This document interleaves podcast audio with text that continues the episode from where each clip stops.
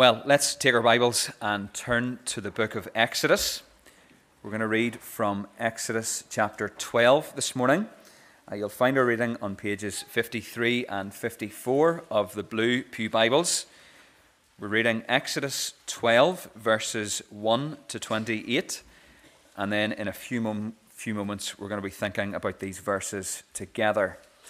Uh, at our pre communion service, we looked at Exodus 5 to 11, jumped a little bit uh, in the story. Uh, we've come now to the Passover uh, and to that great moment of departure for the people of Israel. So, Exodus chapter 12, verses 1 to 28. And as we read, we remember that this is God's word to us.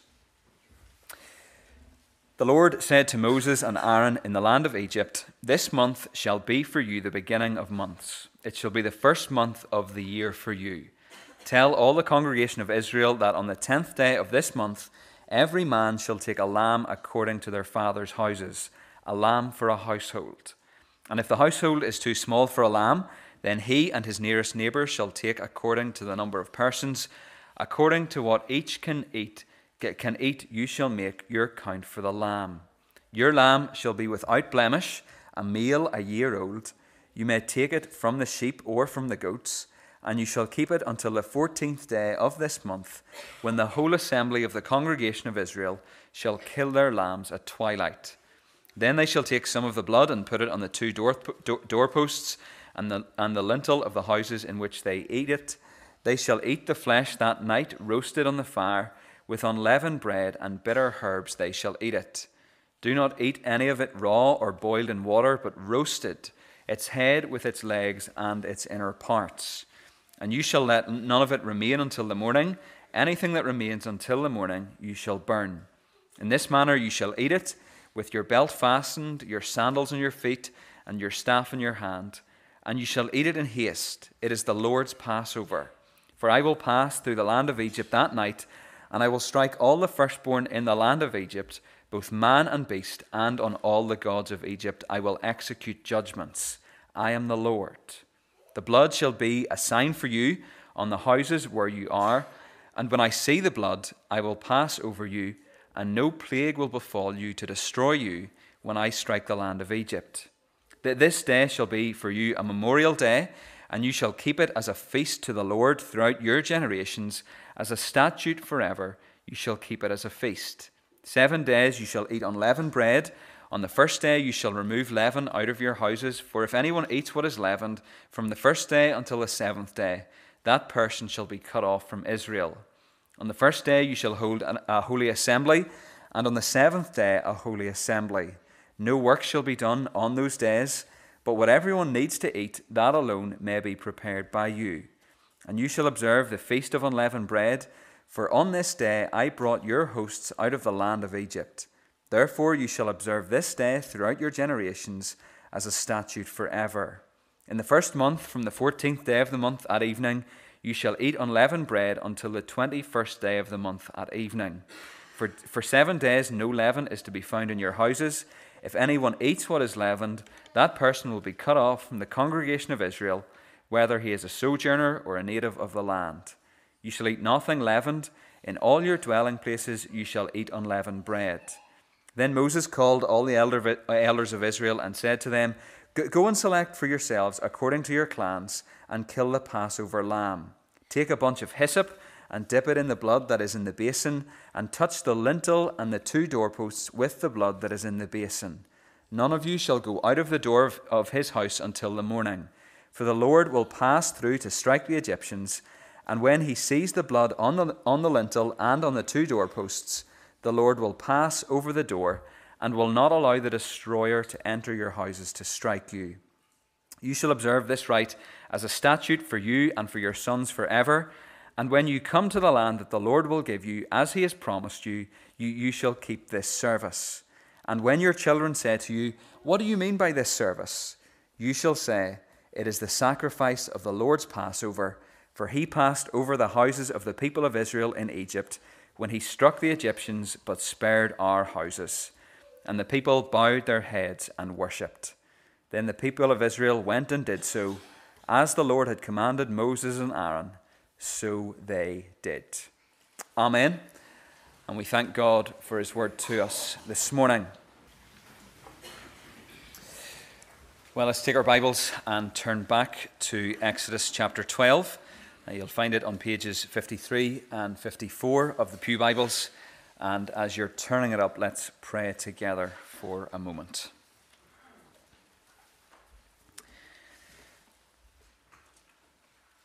Father, we do pray that you would help us to be still now.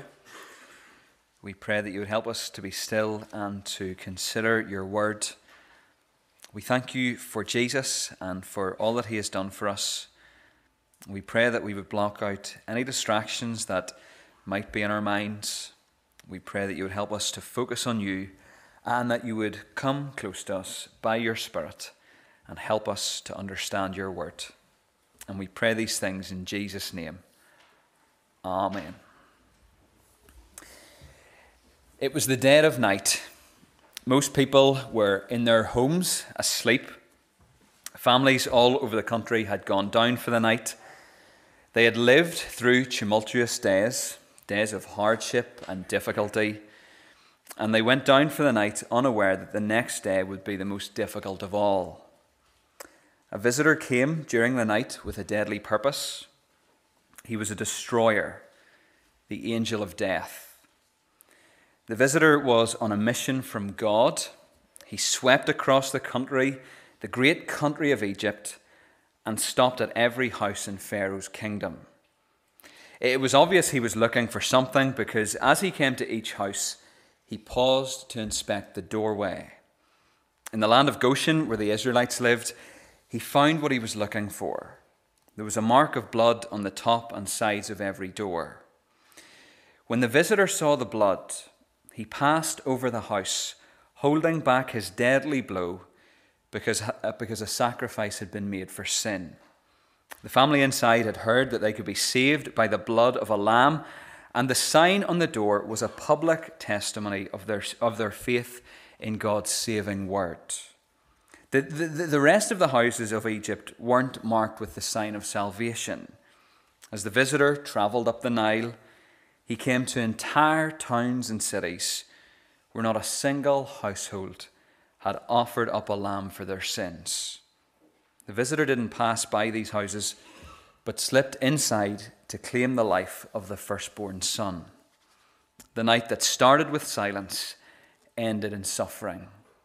Exodus 12 29 and 30 reads At midnight the Lord struck down all the firstborn in the land of Egypt, from the firstborn of Pharaoh who sat on his throne to the firstborn of the captive who was in the dungeon, and all the firstborn of the livestock. And Pharaoh rose up in the night, he and all his servants and all the Egyptians, and there was a great cry in Egypt, for there was not a house where someone was not dead. On Wednesday evening at our pre communion service, we returned to our series on the book of Exodus. We, tried something that I'm not sure worked particularly well. We covered seven chapters, Exodus 5 to 11, in one go, and we skipped over quite a lot of material and detail. The, the, the main section of material that we passed over were nine of the ten plagues. The reason we skipped them is because they teach one main truth God has power over all things, and we must take him seriously. We, we have missed some of the drama of the story, but we're going to slow down over the next few weeks and take in the great exodus, the great departure of God's people from Egypt. The, the, the, reason for the jump over so many chapters is so that we land on Exodus 12 this morning. Imagine playing a game of snakes and ladders. We were in Exodus 5, and now we're in Exodus 12. We've taken a ladder to get there. We, we've jumped ahead sooner than we expected. You, you, you would benefit from reading the details and drama of the plagues.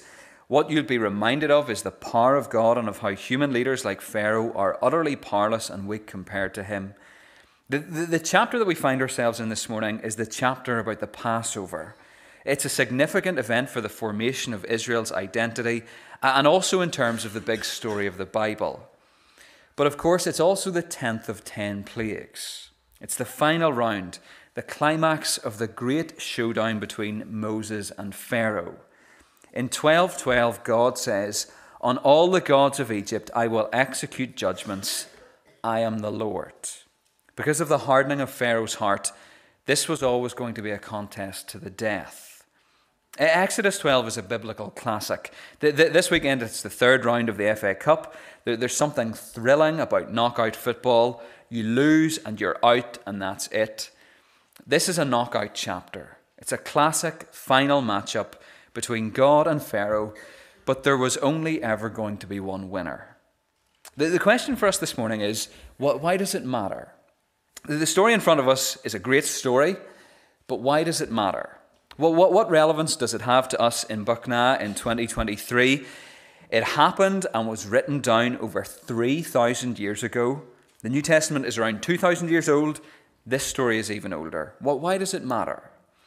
That's what we're going to try and figure out this morning. We're going to do that through three headings. This morning won't be so much us working through the text verse by verse as it will be us pulling out the big implications of this passage. Just so you know, headings 1 and 3 will be shorter than heading 2. Here's our first heading then. Exodus 12 tells us about a new era. A new era.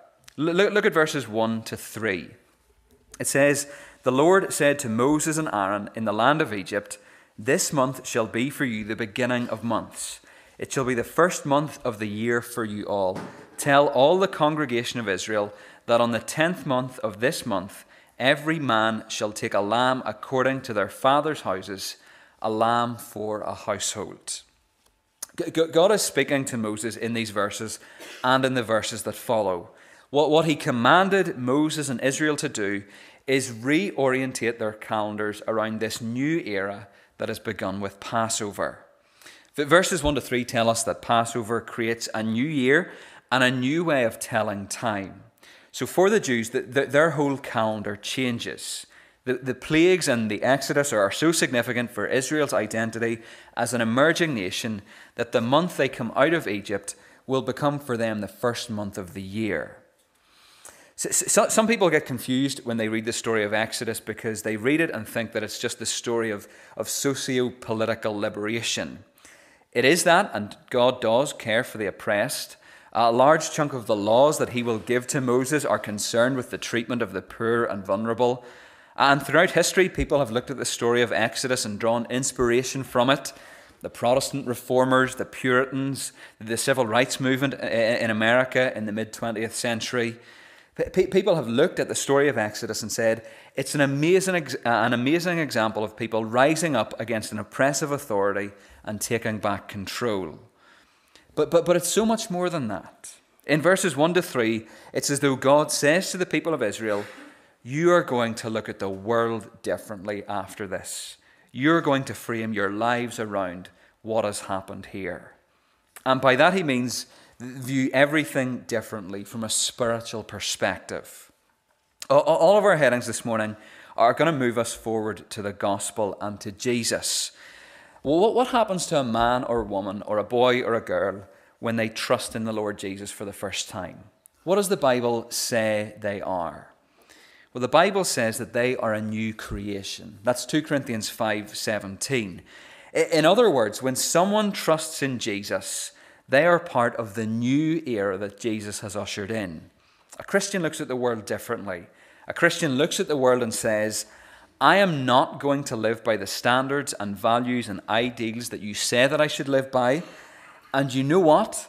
What's on offer here isn't as good as what's on offer with Jesus. A Christian looks at others differently too. A Christian looks at others and says, I'm going to serve you instead of serving myself. I'm going to show mercy and kindness to you, even though you're not like me. And a Christian looks at themselves differently. A Christian looks at themselves and says, I am on this ball of rock for a limited period of time, and what I do with my one God given life actually matters. Therefore, I will serve him, I will tell others about him, and I will love him with all of my heart. Exodus 12 tells us about a new era for Israel, and it points us to the new era, era that Jesus has brought if we know him. Heading 1, a new era heading two, a particular substitution. Now, the one criticism I have of this sermon, the one that I'm going to give you anyway, because there's more than one, the one criticism is that the headings aren't that memorable, and that's I think fair enough. P- p- particular substitution. Well, what are we talking about now? Well, Exodus 12 shows us that the substitution of the lamb is given for a particular people. It's a lamb per household. So look at verses 3 and 4. It says, Tell all the congregation of Israel that on the tenth day of this month, every man shall take a lamb according to their father's houses, a lamb for a household. And if the household is too small for a lamb, then he and his nearest neighbour shall take according to the number of persons, according to what, what, each can, what each can eat, you shall make your count for the lamb. The, the, the thing to notice from these verses is that the sacrificial lamb wasn't given for everyone. It was only given to those families identifying themselves as God's people. That was reflected in our introduction. When compared with the houses of Israel, the rest of the houses of Egypt weren't marked with the sign of salvation. As the visitor, the angel of death, travelled up the Nile, he came to entire towns and cities where not a single household had offered a lamb for their sins. This story is more than a socio political liberation because of what comes in between the announcement of the plague in Exodus 11 and it actually taking place in Exodus 12 29 to 32.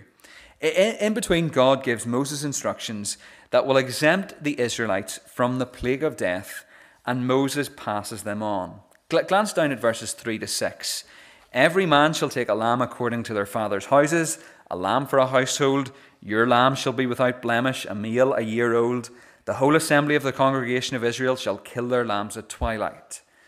Once the people have done that, then the blood is to be, verse 7, daubed on the two doorposts and the lintel of the houses in which they eat it. They have to use a bunch of hyssop to wipe it round the frame, and then that same night they have to eat the meat roasted over the fire. The Lord says that He will pass through Egypt, bringing death to every firstborn creature. But, verse 13, the blood shall be a sign for you on the houses where you are. And when I see the blood, I will pass over you, and no plague will befall you to destroy you when I strike the land of Egypt. The, the feast will be called Passover because the judgment of God is going to pass over his people. They're also to make bread without yeast and eat, eat the lamb dressed to depart as a sign of their faith that God will liberate them before the night is out. This is the point, though. The Israelites deserve the judgment of death just as much as the Egyptians do. If this was simply the story of socio political liberation, then Israel would be the innocent victims. They wouldn't need to fear judgment. But the truth is, they were sinners who deserved death. The Israelites had to daub the blood on the, on the doorposts because they were as guilty as the Egyptians. They needed a substitute to die in their place to avoid the judgment of death. The, the, the blood is daubed around the doors not because God can't tell who's inside the house, but because He can. He knows there are sinners inside. In every home throughout Egypt and Goshen, the death count is the same. The following morning, there's a corpse. The only question is is it a lamb or is it a child? Who has died? The lamb is a substitute for the child. If the blood was simply marking out Israelite houses, then red paint would have done the job. But the blood is a sign that a sacrifice has been made, that a substitute has been offered. Exodus 12 speaks of particular substitution. The substitution was particular and definite. That, That is, specific people were really delivered through the death of a spotless lamb. Now, if you can't fast forward to the New Testament and see and understand how this works itself out, then something's wrong. one of the things we say regularly in church is that Jesus died as our substitute. He took our place so that we might go free. Jesus' substitutionary death on the cross was particular and definite. He laid down his life and shed his blood for his people, the church. Jesus himself says, I am the good shepherd. The good shepherd lays down his life for the sheep. Sometimes people use very loose theological language and say things like, Jesus died for everyone. He did, but the Bible puts it in a slightly more nuanced way. On the one hand, the Bible tells us that Jesus' death on the cross is sufficient for all those who believe in him. If a sinner, anyone, anywhere, turns to Christ, they will be saved. That's what the Bible teaches. But on the other hand, the Bible also tells us that Jesus' death on the cross is effective for some. It's sufficient for all, but it's effective for some. We are not universalists. We don't believe that everyone will be saved in the end. We believe that God is saving a specific people that He has chosen, chosen in the depths of eternity for Himself and for His own glory. Exodus 12 and the gospel of Jesus Christ tells us the story of particular substitution. It's hard to get our heads around parts of it, especially the bit about some people being saved and others not. How is that fair?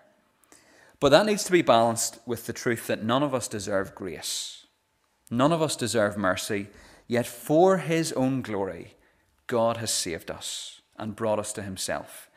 If you're here this morning and you're a Christian, know that it's not because of anything you have done.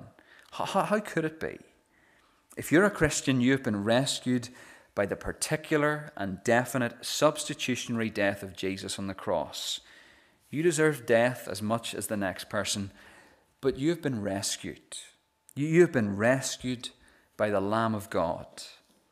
The sacrifice of the Lamb in Exodus leads to unfinished business. After all, a lamb is not a fair exchange for a human life. The lamb in Exodus 12 is simply a pointer the Passover is a sign of the great act of redemption. Over a thousand years later, with this unfinished business still waiting to be resolved, John the Baptist sees Jesus, and what does he say? He says, Behold the Lamb of God who takes away the sin of the world.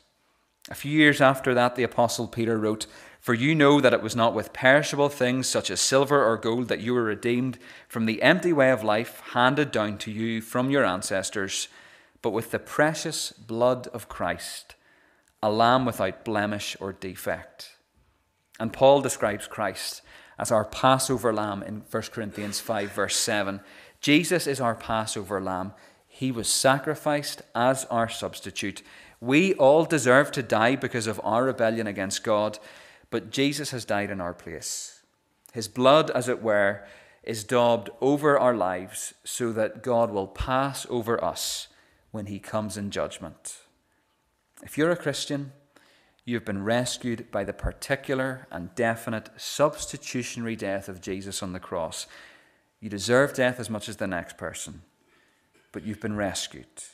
You've been rescued by the Lamb of God. If that's the case this morning, th- th- there should be a deep sense of thankfulness in your soul. Exodus 12 tells us about a new era, a particular substitution, and thirdly, a new festival. You could put it like this Exodus 12 tells us about a new era that comes through a particular substitution that leads to a new festival. What, what's the new festival? Well, for the people of God in this chapter, it's the Passover. Strictly speaking, there was only one Passover day, only one day of judgment and salvation. But the Passover festival was to serve as a memorial in which God's people would, rem- would remember the day judgment and salvation came. So you see that in verse 14. God says, This day shall be for you a memorial day, and you shall keep it as a feast to the Lord throughout your generations, as a statute forever, you shall keep it as a feast. Surrounding this remembrance is the week long feast of unleavened bread it's mentioned in detail in verses 15 to 20 and then also in Exodus 13 3 to 10. We're going to come to it in a few weeks' time, but the two festivals become very important for Israel in terms of their identity. The Passover commemorated their liberation from death as it reenacted God's passing over Israel.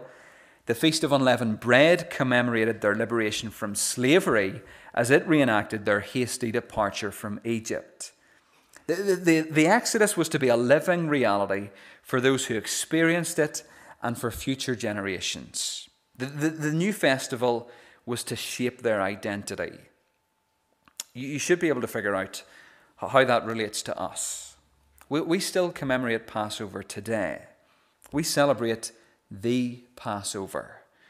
Luke tells us about one particular Passover in his gospel in Luke 22, verses 7 and 8, we read Then came the day of unleavened bread on which the Passover lamb had to be sacrificed.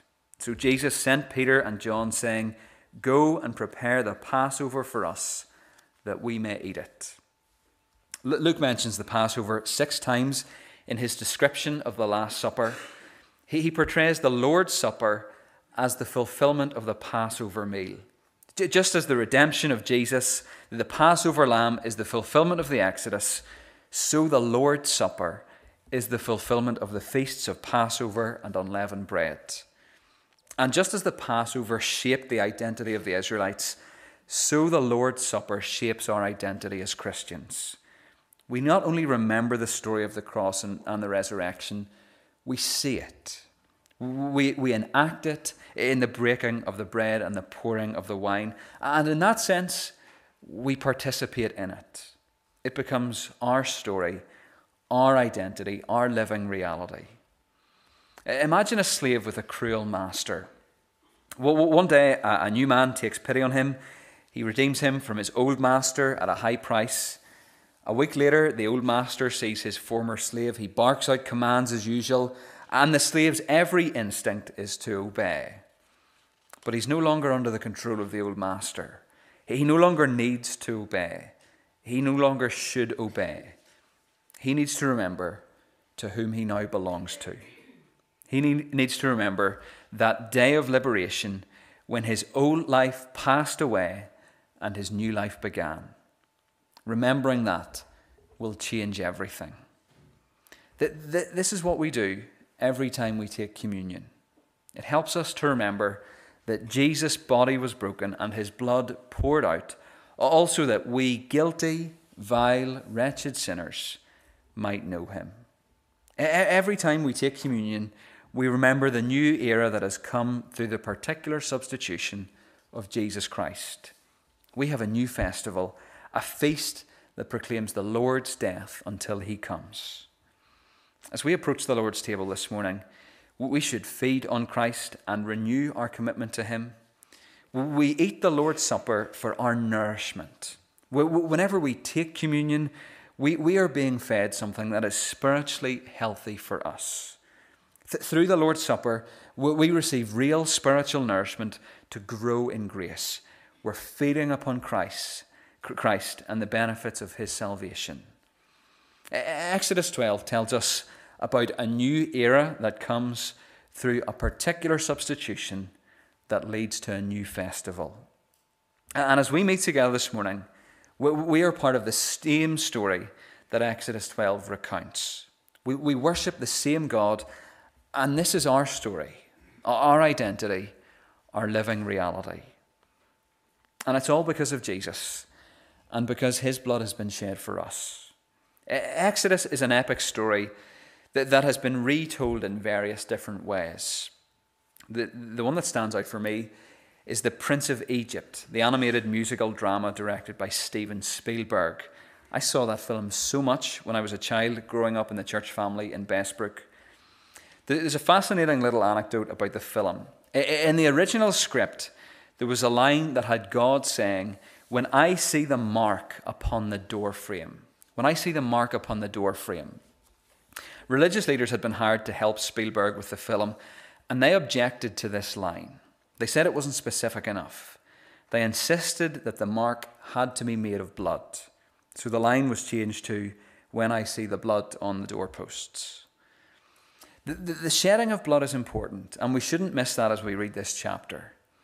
Because when the visitor comes to us, whether it's in the silence of the night or another way, if we are marked by the blood of Christ, God will welcome us into his presence. God is no respecter of persons. And one day he will judge everyone by the same standard. He doesn't care what colour we are, how much money we have, where we go to school, what company we work for, or even how good we are. What matters to God is whether we have faith in the sacrifice of his Son.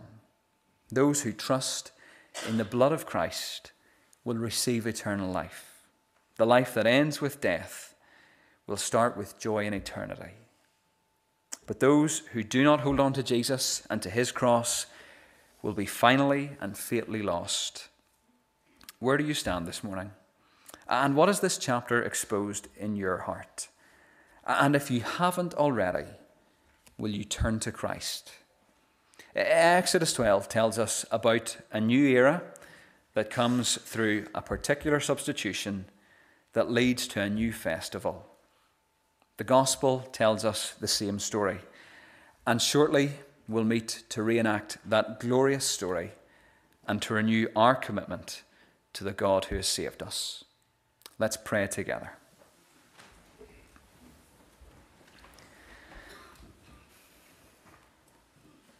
Father, we thank you for the epic story of the Exodus. We thank you that in the same way that you passed over the sins of the people of Israel through the shedding of blood, so you have passed over our sins because we have trusted in the Lamb of God, Jesus Christ. We thank you that he has had his body broken and has shed his blood, also that we might know you and love you and live for you. And we pray that you would continue to be with us as we continue in your presence. Help us to see that this story is our story and that this supper reminds us of the living reality that we have in the Lord Jesus. Continue to be with us, we pray, for we ask these things in Jesus' name. Amen.